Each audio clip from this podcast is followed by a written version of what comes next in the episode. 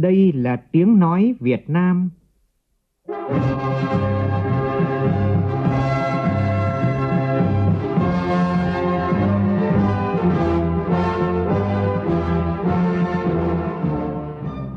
là tiếng nói Việt Nam,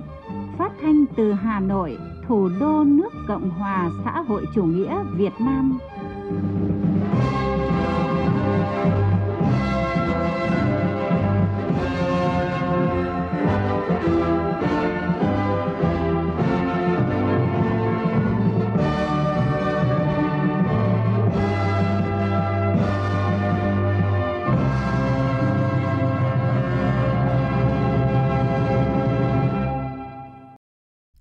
Kính chào quý vị và các bạn.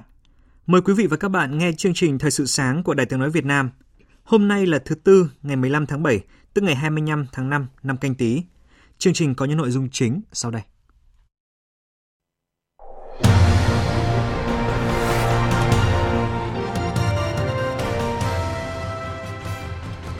Trung ương Đoàn Thanh niên Cộng sản Hồ Chí Minh và Hội Cựu Thanh niên Xung phong Việt Nam cùng các cấp các ngành tiếp tục phấn đấu cho mục tiêu không để bất kỳ cựu thanh niên sung phong nào thuộc diện hộ nghèo. Bộ Công Thương đề nghị các cơ quan chức năng Nepal hỗ trợ tái xuất số hồ tiêu trị giá khoảng 3 triệu đô la Mỹ của các doanh nghiệp Việt Nam đang bị mắc kẹt tại cảng ở nước bạn. Sáng nay hơn 100 y bác sĩ mổ tách ca song sinh dính liền phức tạp nhất Việt Nam tại bệnh viện Nhi đồng thành phố Hồ Chí Minh. Trong phần tin thế giới, chính phủ Mỹ hủy quy định gây tranh cãi về thị thực đối với sinh viên nước ngoài. Chính phủ Anh sẽ loại bỏ hoàn toàn tập đoàn viễn thông Huawei của Trung Quốc khỏi các dự án hạ tầng viễn thông Vương quốc Anh vào năm 2027.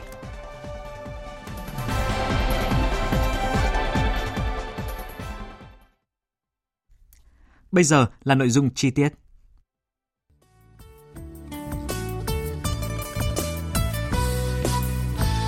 Đi giữa trời khuya sao đêm lấp lánh, tiếng Thưa quý thính giả,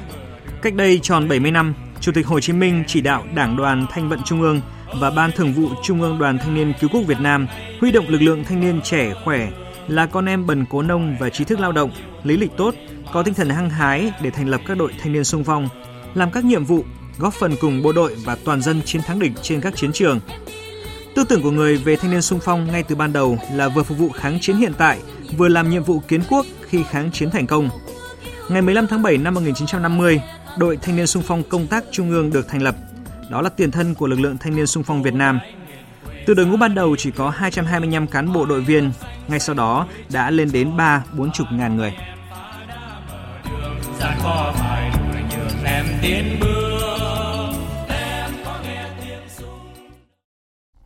Trong 70 năm qua, đã có trên 65 vạn nam nữ thanh niên sung phong phục vụ chiến đấu, trực tiếp chiến đấu, lao động sáng tạo với tinh thần dũng cảm hy sinh. Trong cuộc kháng chiến chống thực dân Pháp, đế quốc Mỹ và chiến tranh bảo vệ biên giới, đã có gần 39 vạn nam nữ thanh niên sung phong làm nhiệm vụ trên các chiến trường, trong đó có hơn 6.000 người hy sinh, hơn 40.000 người bị thương và hơn 14.000 người bị nhiễm chất độc da cam dioxin. Tại lễ kỷ niệm 70 năm ngày truyền thống lực lượng thanh niên sung phong Việt Nam diễn ra hôm qua, Thủ tướng Nguyễn Xuân Phúc yêu cầu các ngành chức năng tiếp tục ra soát, hoàn thiện hệ thống chính sách pháp luật về ưu đãi người có công theo hướng tăng mức hỗ trợ, đảm bảo công khai, minh bạch và phù hợp với tình hình phát triển kinh tế xã hội của đất nước. Phấn đấu hoàn thành cơ bản việc giải quyết chế độ chính sách người có công trong năm nay đối với hồ sơ còn tồn động.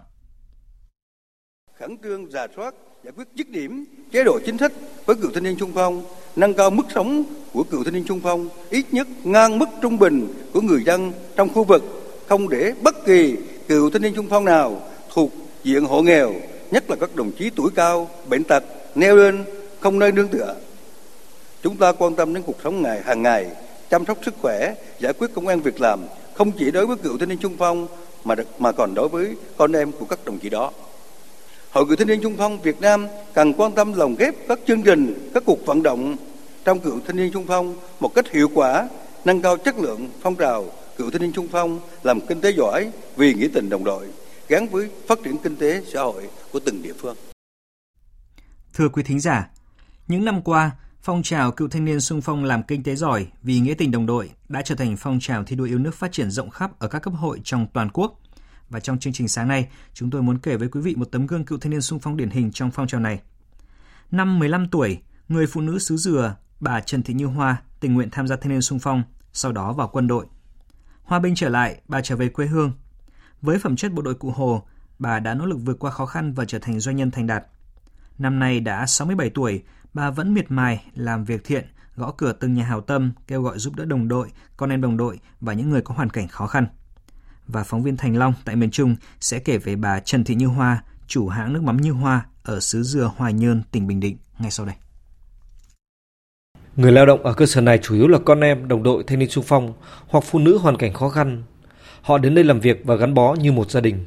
Chị Lê Thị Xuân Nương năm nay mới 34 tuổi, nhưng đã có hơn 10 năm gắn bó cơ sở nước mắm Như Hoa và rất cảm kích tấm lòng từ thiện của bà chủ. Riêng của họ em tiếp xúc thì em thấy cô rất là kiên cường.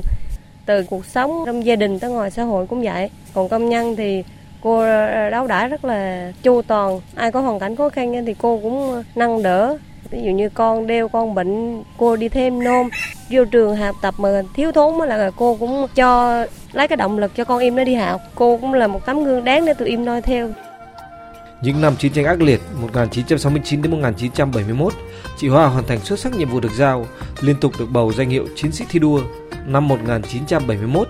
chị được đơn vị cử đi dự đại hội chiến sĩ thi đua quân khu 5 và được tặng huân chương chiến công hạng 3. Hòa bình lập lại năm 1976, chị Trần Thị Như Hoa xây dựng gia đình, làm đủ nghề để kiếm sống. Khó khăn gấp bội khi người chồng bỏ nhà ra đi, để lại cho chị bốn đứa con thơ, đứa nhỏ nhất vừa lên ba chị đã tìm đến và gắn bó với nghề chế biến nước mắm truyền thống của địa phương. Chờ không phụ công người, sản phẩm nước mắm truyền thống như hoa dần dần ngon hơn, được thị trường chấp nhận. Hơn 20 năm, cơ sở chế biến nước mắm của bà đã được nhà nước cấp bản quyền nhãn hiệu nước mắm như hoa. Hàng năm, cơ sở sản xuất nước mắm như hoa doanh thu khoảng 3 tỷ đồng. Hơn 30 người lao động được trả lương bình quân 6 triệu đồng một người mỗi tháng. Bà Trần Thị Như Hoa chia sẻ, kinh tế ổn định, bà có thêm điều kiện tham gia công tác xã hội, giúp đỡ những người hoàn cảnh khó khăn, nhất là các cựu thanh niên sung phong, quân nhân.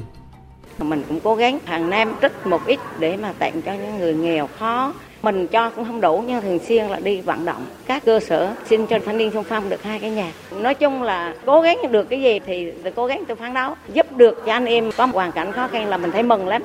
Là một cựu thanh niên sung phong vươn lên từ hai bàn tay trắng, bà Hoa rất cảm thông và sẵn sàng giúp đỡ đồng đội khó khăn. Hàng năm, bà Hoa dành khoảng 50 triệu đồng để thăm hỏi, tặng quà cho hội viên cựu thanh niên sung phong, cựu chiến binh và những trường hợp nghèo khó, đau ốm. Ngoài ra, bà còn dành 100 triệu đồng giúp các anh chị em hội viên khó khăn vay vốn không tính lãi để sản xuất, kinh doanh.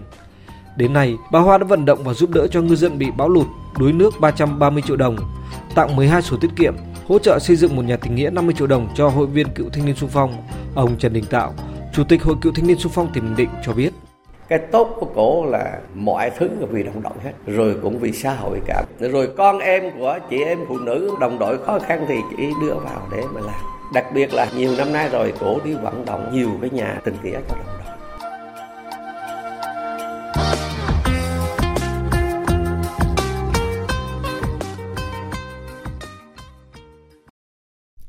Chương trình Thời sự sáng của Đài tiếng nói Việt Nam xin được tiếp tục với những tin quan trọng khác. Nhân kỷ niệm 90 năm ngày truyền thống ngành tuyên giáo của Đảng, mùng 1 tháng 8 năm 1930, mùng 1 tháng 8 năm 2020, sáng nay tại Hà Nội, Ban tuyên giáo Trung ương phối hợp với Hội đồng Lý luận Trung ương và Học viện Chính trị Quốc gia Hồ Chí Minh tổ chức hội thảo với chủ đề Công tác tuyên giáo của Đảng, 90 năm một chặng đường vẻ vang, thành tựu và tầm nhìn. Phóng viên Nguyễn Hằng đưa tin. Trải qua lịch sử 90 năm đấu tranh xây dựng và phát triển, hoạt động tuyên giáo của Đảng với nhiều lĩnh vực có những tên gọi khác nhau để phù hợp với yêu cầu nhiệm vụ của mỗi giai đoạn cách mạng. Nhưng trong bất cứ giai đoạn cách mạng nào, công tác tuyên giáo cũng luôn đi đầu và đóng góp to lớn trong toàn bộ tiến trình lãnh đạo cách mạng của Đảng. Theo Phó Giáo sư Tiến sĩ Hoàng Phúc Lâm, Phó Giám đốc Học viện Chính trị Quốc gia Hồ Chí Minh, nhìn lại 90 năm qua đồng hành cùng dân tộc, ngành tuyên giáo đã làm tốt công tác giáo dục lý luận chính trị, giáo dục truyền thống cách mạng, góp phần xây dựng Đảng trong sạch vững mạnh về chính trị tư tưởng.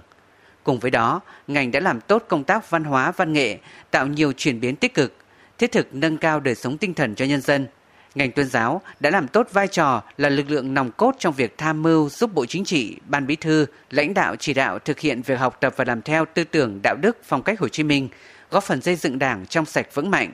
Đặc biệt, ngành tuyên giáo đã đấu tranh ngăn chặn, bác bỏ những quan điểm sai trái, thù địch, luận điệu xuyên tạc, để tiếp tục phát huy những kết quả đạt được thì công việc đào tạo đội ngũ làm công tác tuyên giáo là rất quan trọng.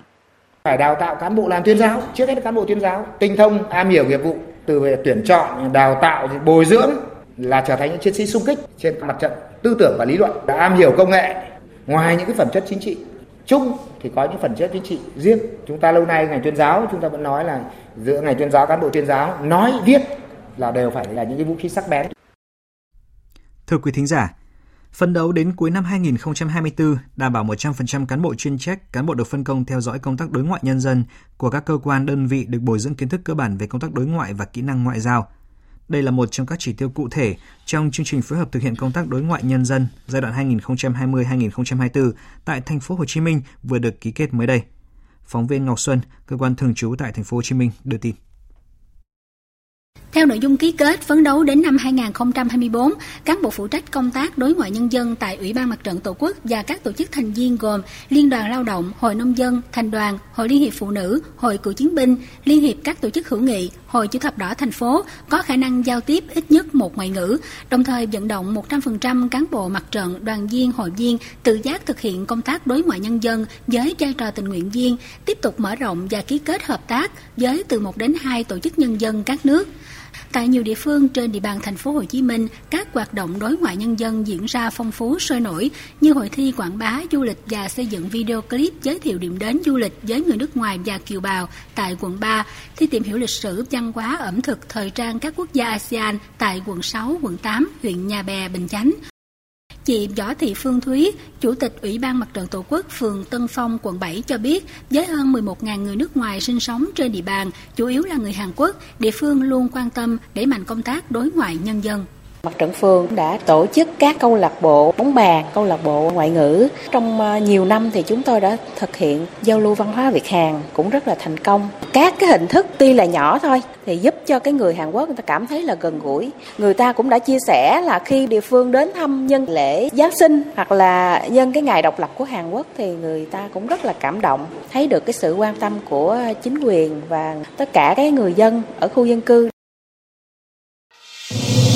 2020, Việt Nam đảm nhiệm vai trò chủ tịch ASEAN. Vì một ASEAN gắn kết và chủ động thích ứng.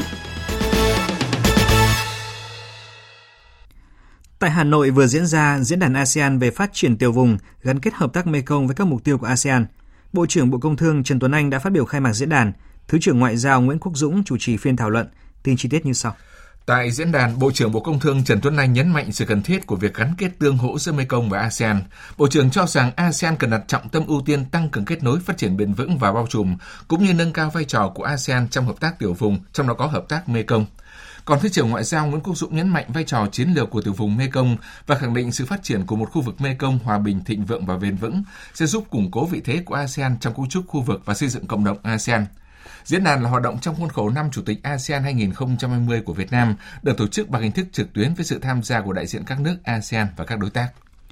Cũng tại Hà Nội, cuộc họp liên ngành xây dựng khung phục hồi tổng thể ASEAN đã được tổ chức bằng hình thức trực tuyến diễn ra hôm qua dưới sự chủ trì của Thứ trưởng Ngoại giao Nguyễn Quốc Dũng, trưởng som ASEAN Việt Nam. Tin chi tiết như sau. Trao đổi tại cuộc họp, các nước đều đánh giá cao nỗ lực của nước Chủ tịch ASEAN 2020 trong tổ chức hoạt động, tạo cơ hội để các cơ quan của ASEAN trong từng trụ cột, các cơ quan liên trụ cột, liên ngành, đóng góp ý kiến xây dựng tài liệu khung phục hồi tổng thể ASEAN theo chỉ đạo của các nhà lãnh đạo ASEAN tại hội nghị cấp cao ASEAN lần thứ 36 vừa qua.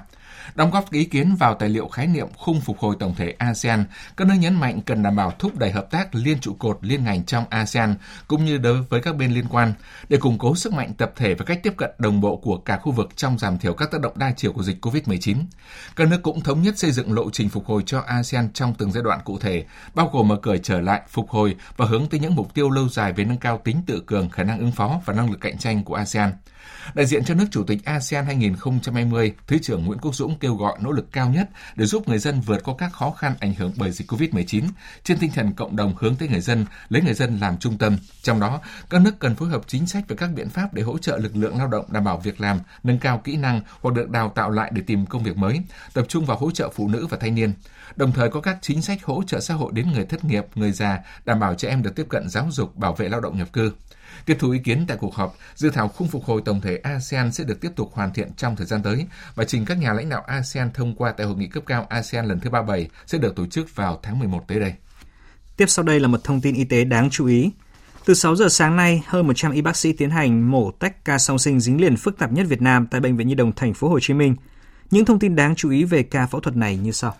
Các bác sĩ nhận định đây là trường hợp song sinh dính nhau vùng bụng chậu với bốn chân tách rời cực kỳ hiếm gặp. Khi được 6 tháng, cặp song sinh đã biết ngồi bò trồm, học cách thay nhau bước lùi để tập di chuyển. Qua hơn một năm chào đời, sức khỏe của hai bé ổn định được điều trị và nuôi dưỡng với một chế độ đặc biệt, chuẩn bị kỹ càng cho ca mổ tách rời. Đến thời điểm này, hai bé được 13 tháng tuổi, tặng nặng 15 kg với các chỉ số phát triển gần với những trẻ bình thường. Các bác sĩ nhận định bé đủ điều kiện sức khỏe cần thiết để được tách dính. Toàn bộ ekip gần 100 nhân viên bao gồm hơn 60 bác, y bác sĩ, điều dưỡng và nhân viên bệnh viện Nhi đồng Thành phố Hồ Chí Minh phối hợp hội trần nhiều lần cùng với gần 30 chuyên gia từ các bệnh viện và trung tâm lớn trên cả nước như bệnh viện Nhi đồng 1, Nhi đồng 2, Chợ Rẫy, chấn thương chỉnh hình, mắt, xuyên á và trường học y dược Thành phố Hồ Chí Minh. Cuộc mổ dự kiến kéo dài 12 giờ, kết thúc vào lúc 18 giờ chiều nay. Và những thông tin liên quan đến ca phẫu thuật đặc biệt này sẽ được chúng tôi cập nhật trong các chương trình thời sự trong ngày. Mời quý vị chú ý đón nghe. Tiếp theo là thông tin liên quan đến vụ việc 58 container hồ tiêu Việt Nam xuất sang Nepal đang bị kẹt tại cả nước này và ở biên giới Nepal-Ấn Độ, khiến các doanh nghiệp có nguy cơ tổn thất không nhỏ. Hiện Bộ Công Thương đang làm việc với Bộ Công Thương và Vật tư Nepal để đảm bảo các lô hàng của các doanh nghiệp sẽ được tái xuất về nước sau khi có đầy đủ giấy tờ đáp ứng các quy định của nước bạn. Theo phản ánh của Hiệp hội Hồ tiêu Việt Nam, hiện đang có 58 container hồ tiêu trị giá khoảng 3 triệu đô la Mỹ của 13 doanh nghiệp Việt Nam đang bị mắc kẹt tại cảng ở Nepal hai tháng nay. Nguyên nhân hồ tiêu bị kẹt tại cảng bởi hồ tiêu là một trong năm mặt hàng bị chính phủ nước này cấm nhập khẩu. Hơn nữa, các lô hàng này đều đã được xuất đi trước thời điểm lệnh cấm này có hiệu lực nhưng đến nay vẫn không được giải quyết. Từ vụ việc này, Bộ Công Thương khuyến cáo các doanh nghiệp tham gia hoạt động xuất khẩu, đặc biệt là các doanh nghiệp xuất nhập khẩu với khu vực Nam Á như các thị trường Ấn Độ, Nepal, cần có các biện pháp phòng tránh rủi ro. Đặc biệt cần thiết phải áp dụng các điều kiện thương mại quốc tế như mở thư tín dụng không hủy ngang, đặt cọc trước, tránh sử dụng các phương thức khác có nhiều rủi ro. Thưa quý thính giả, như Đại tiếng nói Việt Nam đã phản ánh, nhiều hộ dân thuộc các xã Tam Đa, Nhân Hòa, huyện Vĩnh Bảo và xã Kiến Thiết, huyện Tiên Lãng của Hải Phòng có công trình nhà ở bị ảnh hưởng do thi công tuyến đường ngã ba Đoàn Lập, Cầu Đăng, Quốc lộ 37. Các hộ dân mong muốn sớm nhận được hỗ trợ bồi thường thiệt hại để bà con yên tâm sinh sống và ổn định cuộc sống và hiện Ban Quản lý Dự án Đầu tư xây dựng các công trình giao thông Hải Phòng đang phối hợp với công ty bảo hiểm bưu điện Hải Đăng hoàn thiện thủ tục và trong tháng 8 tới sẽ bắt đầu chi trả bồi thường cho 20 hộ dân bị ảnh hưởng nặng nhất do quá trình thi công tuyến đường từ ngã ba Đoàn Lập qua cầu Đăng đến quốc lộ 37. Thanh Nga, phóng viên Đài tiếng nói Việt Nam cơ quan thường trú khu vực Đông Bắc đưa tin. Theo Ban Quản lý Dự án Đầu tư xây dựng các công trình giao thông Hải Phòng, chủ đầu tư dự án cải tạo nâng cấp tuyến đường từ ngã ba Đoàn Lập qua cầu Đăng đến quốc lộ 37 Trước và sau khi thi công tuyến đường, đơn vị đã phối hợp với công ty bảo hiểm bưu điện Hải Đăng, đơn vị chịu trách nhiệm bảo hiểm tuyến đường, khảo sát đánh giá hiện trạng công trình các hộ dân. Từ đó, các cơ quan xác định có 191 hộ dân bị ảnh hưởng do thi công tuyến đường này và dự kiến chi trả bồi thường trong hai đợt. Đợt 1 gồm 20 hộ, đợt 2 gồm 271 hộ. Ông Đỗ Tuấn Anh, Tổng Giám đốc Ban Quản lý Dự án Đầu tư xây dựng các công trình giao thông Hải Phòng cho biết. Đối với 20 trường hợp đầu tiên yêu cầu bảo hiểm cố gắng trong tháng 8 giải quyết xong. Các trường hợp còn lại 271 trường hợp phải làm từng hộ dân. Đối chiếu trước khi thi công là thế này, sau khi thi công nó là thế này. Giám định họ mới tính ảnh hưởng của thi công đến đâu. Trong thời gian sớm nhất, sau khi hoàn thiện xong thì sẽ tổ chức họp với địa phương để bảo hiểm đưa ra đánh giá trường hợp nào được bồi thường bảo hiểm và được bao nhiêu. Nhưng số lượng rất lớn cho nên là cũng phải mất vài tháng. Yêu cầu tổng công ty bảo hiểm nhanh nhất có thể để giải quyết cho các hộ dân.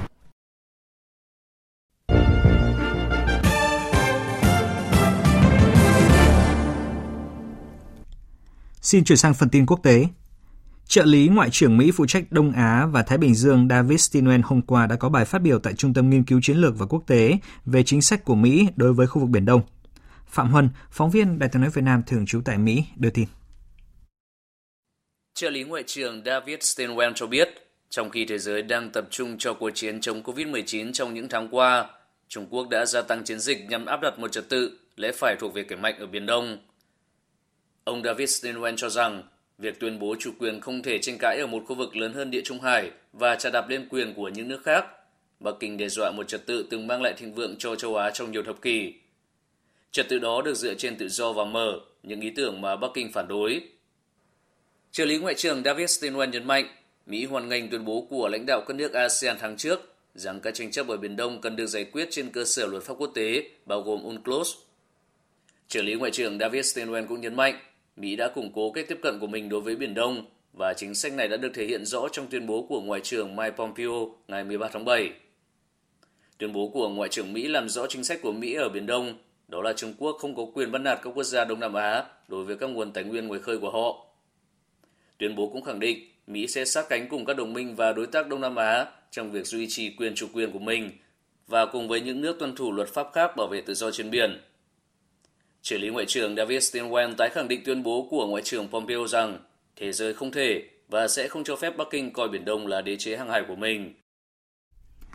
Chính phủ Mỹ hôm qua đã thu hồi một quyết định mới được ban hành yêu cầu sinh viên quốc tế phải rời Mỹ nếu các trường đại học chuyển sang học 100% trực tuyến.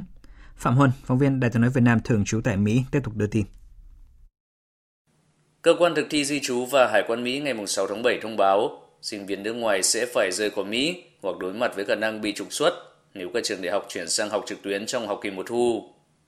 Quyết định này đã buộc các trường cũng như nhiều sinh viên quốc tế phải điều chỉnh kế hoạch giảng dạy và học tập của mình trong bối cảnh dịch bệnh COVID-19 vẫn diễn biến phức tạp tại Mỹ.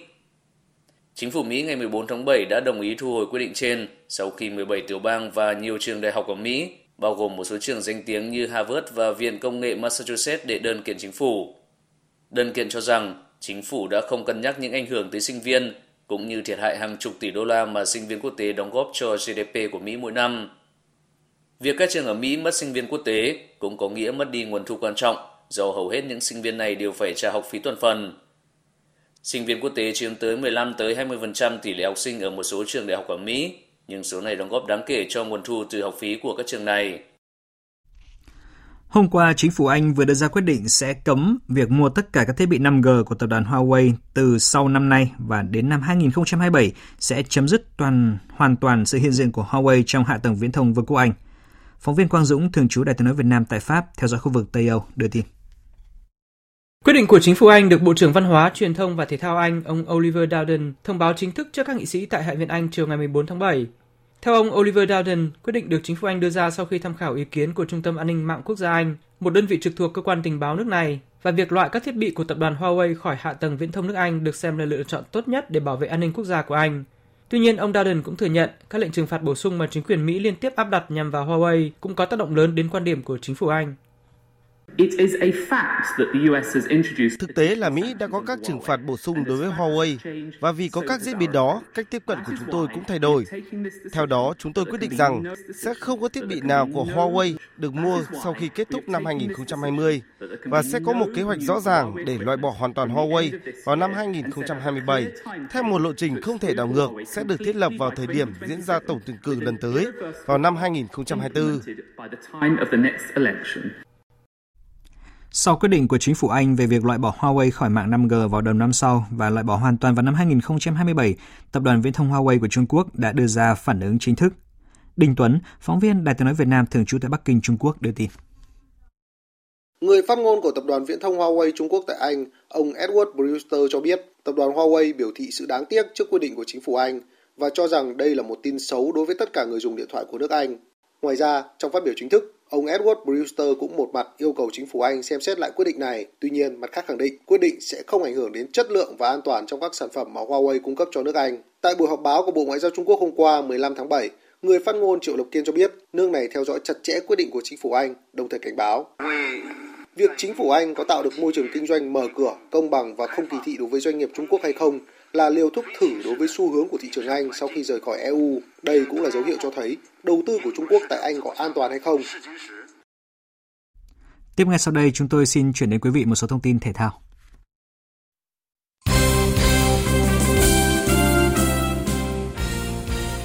Tại thị xã Điện Bàn, tỉnh Quảng Nam, Tổng cục Thể dục Thể thao vừa phối hợp với Sở Văn hóa Thể thao và Du lịch tỉnh Quảng Nam tổ chức lễ phát động toàn dân tập luyện môn bơi phòng chống đuối nước năm 2020. Tối qua tại nhà thi đấu Hồ Xuân Hương, quận 3, thành phố Hồ Chí Minh diễn ra lễ khai mạc giải vô địch bóng bàn toàn quốc báo Nhân dân lần thứ 38 Cúp Petro Việt Nam Đạm Cà Mau năm 2020. Giải năm nay thu hút số lượng vận động viên đông nhất từ trước tới nay với gần 180 vận động viên đến từ 19 đoàn bóng bàn thuộc các tỉnh, thành phố, các ngành doanh nghiệp và quy tụ các vận động viên đỉnh cao trong cả nước. Thông tin từ Liên đoàn bóng đá Việt Nam cho biết mới đây, Liên đoàn bóng đá châu Á đã thông báo tiếp tục điều chỉnh lịch thi đấu vòng loại thứ nhất giải bóng đá nữ vô địch U20 châu Á 2022. Theo đó, lịch thi đấu mới của vòng loại thứ nhất giải này sẽ diễn ra từ ngày 13 đến ngày 21 tháng 3 năm 2021, thay cho lịch thi đấu cũ từ ngày 6 đến ngày 14 tháng 3 năm 2021. Việc điều chỉnh này nhằm tránh việc trùng lịch thi đấu và tiêu chí về lứa tuổi cầu thủ cho vòng loại giải bóng đá nữ vô địch U20 châu Á 2022 và giải bóng đá nữ vô địch U17 FIFA World Cup 2020. Chuyển sang một thông tin về giải ngoại hạng Anh. Những tưởng Chelsea sẽ có một chiến thắng tưng bừng ở trận đấu sớm vòng 36 Premier League à, uh, 2020 diễn ra vào dạng sáng nay do chỉ phải gặp Norwich đứng ở cuối bảng và đã chính thức xuống hạng. Nhưng thầy trò huấn luyện viên Lampard chỉ ghi được đúng một bàn thắng duy nhất và bàn thắng phải được ghi vào lúc bù giờ của hiệp 1 và do Giroud là người lập công. Dự báo thời tiết Phía Tây Bắc Bộ, ngày nắng nóng, có nơi nắng nóng gay gắt, chiều tối và đêm có mưa rào và rông vài nơi, nhiệt độ từ 24 đến 37 độ, có nơi trên 37 độ, riêng Lai Châu, Điện Biên nhiệt độ từ 31 đến 34 độ. Phía Đông Bắc Bộ, ngày nắng nóng, có nơi nắng nóng gay gắt, chiều tối và đêm có mưa rào và rông vài nơi, gió Đông Nam đến Nam cấp 2, cấp 3, nhiệt độ từ 26 đến 37 độ. Các tỉnh từ Thanh Hóa đến Thừa Thiên Huế, ngày nắng nóng và nắng nóng gay gắt. Chiều tối và đêm có mưa rào và rông vài nơi, gió Tây Nam cấp 2, cấp 3, nhiệt độ từ 26 đến 38 độ, có nơi trên 38 độ. Các tỉnh ven biển từ Đà Nẵng đến Bình Thuận, ngày nắng, phía Bắc có nắng nóng, có nơi nắng nóng gay gắt. Chiều tối và đêm có mưa rào và rông vài nơi, gió Tây Nam cấp 2, cấp 3. Nhiệt độ từ 26 đến 38 độ, có nơi trên 38 độ. Các tỉnh ven biển từ Đà Nẵng đến Bình Thuận, ngày nắng, phía Bắc có nắng nóng, có nơi nắng nóng gây gắt. Chiều tối và đêm có mưa rào và rông vài nơi, gió Tây Nam cấp 2, cấp 3. Nhiệt độ từ 25 đến 37 độ, có nơi trên 37 độ, phía Nam từ 32 đến 35 độ. Khu vực Tây Nguyên có mưa rào và rông vài nơi. Riêng chiều tối và tối có mưa rào và rông rải rác, gió Tây Nam cấp 2, cấp 3. Nhiệt độ từ 24 đến 33 độ, có nơi trên 33 độ. Nam Bộ có mưa rào và rông vài nơi, riêng chiều tối và tối có mưa rào và rông rải rác, gió Tây Nam cấp 2, cấp 3, nhiệt độ từ 24 đến 34 độ. Khu vực Hà Nội ngày nắng nóng, có nơi nắng nóng gay gắt, chiều tối và đêm có mưa rào và rông vài nơi, gió Đông Nam đến Nam cấp 2, cấp 3, nhiệt độ từ 27 đến 37 độ. Dự báo thời tiết biển, Bắc Vịnh Bắc Bộ và vùng biển từ Bình Định đến Ninh Thuận có mưa rào và rông vài nơi, gió Nam cấp 4, cấp 5. Nam Vịnh Bắc Bộ đến vùng biển từ Quảng Trị đến Quảng Ngãi có mưa rào và rông vài nơi, gió Đông Nam đến Nam cấp 4, cấp 5. Vùng biển từ Bình Thuận đến Cà Mau có mưa rào và rông rải rác, gió Tây Nam đến Nam cấp 3, cấp 4. Vùng biển từ Cà Mau đến Kiên Giang có mưa rào và rông rải rác, gió Tây Nam đến Tây cấp 3, cấp 4. Khu vực Bắc Biển Đông, khu vực giữa Biển Đông, khu vực quần đảo Hoàng Sa thuộc thành phố Đà Nẵng có mưa rào và rông vài nơi, gió Nam đến Tây Nam cấp 3, cấp 4. Khu vực Nam Biển Đông có mưa rào và rông rải rác, gió Tây Nam cấp 3, cấp 4. Khu vực quần đảo Trường Sa thuộc tỉnh Khánh Hòa và Vịnh Thái Lan có mưa rào và rông rải rác, gió nhẹ. Những thông tin thời tiết vừa rồi cũng đã kết thúc chương trình Thời sự sáng nay của Đài tiếng nói Việt Nam. Chương trình do biên tập viên Hoàng Ân biên soạn với sự tham gia của phát thanh viên Hùng Sơn, kỹ thuật viên Tuyết Mai, chịu trách nhiệm nội dung Nguyễn Thị Hằng Nga. Xin kính chào tạm biệt và hẹn gặp lại.